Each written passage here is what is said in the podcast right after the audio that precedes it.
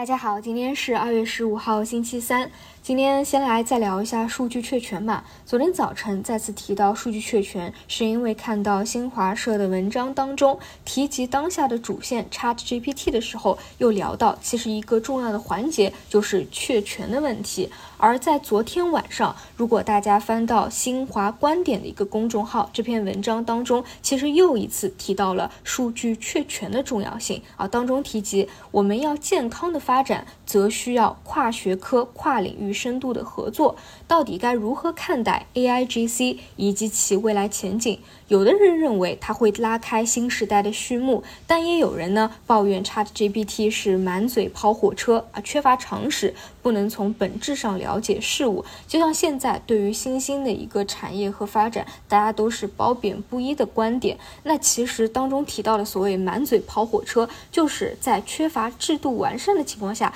它的 GPT 也有它的一个弊端。所以呢，当中就提到啊，目前在内容质量、投入成本、隐私规范。版权归属等方面仍然存在诸多的问题。目前已经发现 ChatGPT 存在局限性，比如说基于知识产权、版权限制、专业报道内容不够、应对重复性问题的能力不足啊。最近呢，大家觉得 ChatGPT 非常火啊，其实都是看到它比较好的一面啊，非常智能的一面。其实呢，像它的一个弊端或者需要改进的方面，大家提的不多，但这反而呢是这两天新华观点啊、新华社提到的。其实引申出来的新的分支就是这个数据确权。那么大家应该知道，数字经济是我基本每天都会提到的方向，而数据确权，你们看整个板块的 K 线图，都可以说是数字经济当中啊整整个趋势都走得非常良性的啊，本身就在一个长期的上涨通道当中。本来聊到数据确权，都是因为数字经济发展出去的。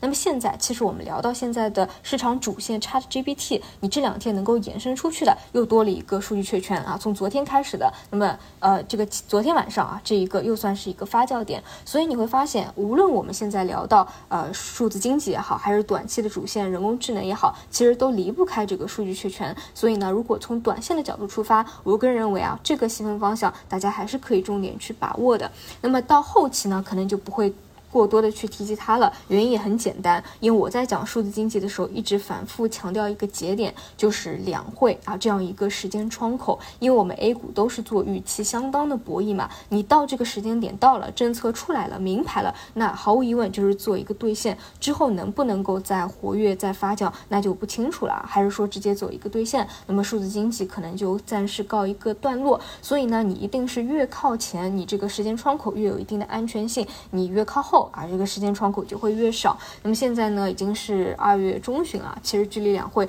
也没有多少时间了。所以呢，再往后面靠，可能就会不去讲它了。所以这个方向，短期还想去关注的话，我觉得还可以。但是再往后的话，就不建议涨起来再去啊去重点关注了啊。所以这一块呢，也是昨天啊，结合这个呃文章再去给大家去聊一下的。那么再说回整个市场，其实昨天虽然啊这个沪指表现还比较强。是，但是呢，整个市场的情绪是比较弱的啊，尤其是主线呃人工智能，其实一些核心的标的啊，都出现了啊这个亏钱效应。而且呢，你们会发现一点啊，就是当下市场轮动的速度相当之快。你如果是每天盯着哪些板块涨幅靠前的轮动到了，基本上不太可能，因为今天轮动的方向，明天可能没有持续性啊，又换另外一批方向了。但是昨天呢，有一点，你们有没有发现，已经轮动到了像新冠药的一些分支？啊，包括 NMN 这些呢，可能是啊，要么是非常冷门的，要么呢是就是像新冠药已经是。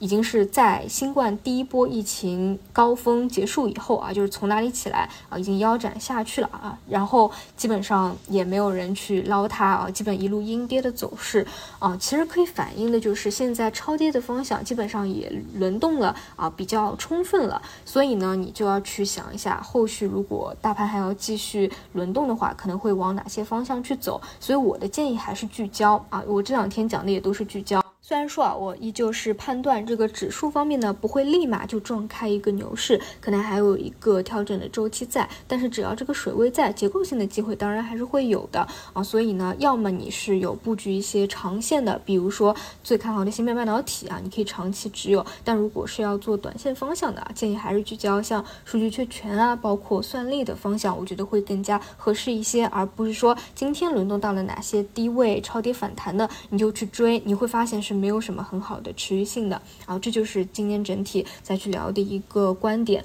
啊。然后呢，再说回昨天让大家重点关注的美国 CPI 数据啊，这个看美股的反应啊，大家应该就心里有数了。其实昨天美股的走势呢也相当的博弈啊，但最后都是以收盘的情况为准啊，所以基本今天开盘 A 股也会拉齐一下啊，但是后面怎么走还是要去看 A 股的一个韧性了。当然这也是再一次啊考验 A 股短期韧性的一个机会。所以具体大盘全市。场的一个情况，我们就到中午再去聊，再去看吧。好，以上就是今天中午早评的内容，我们就中午再见。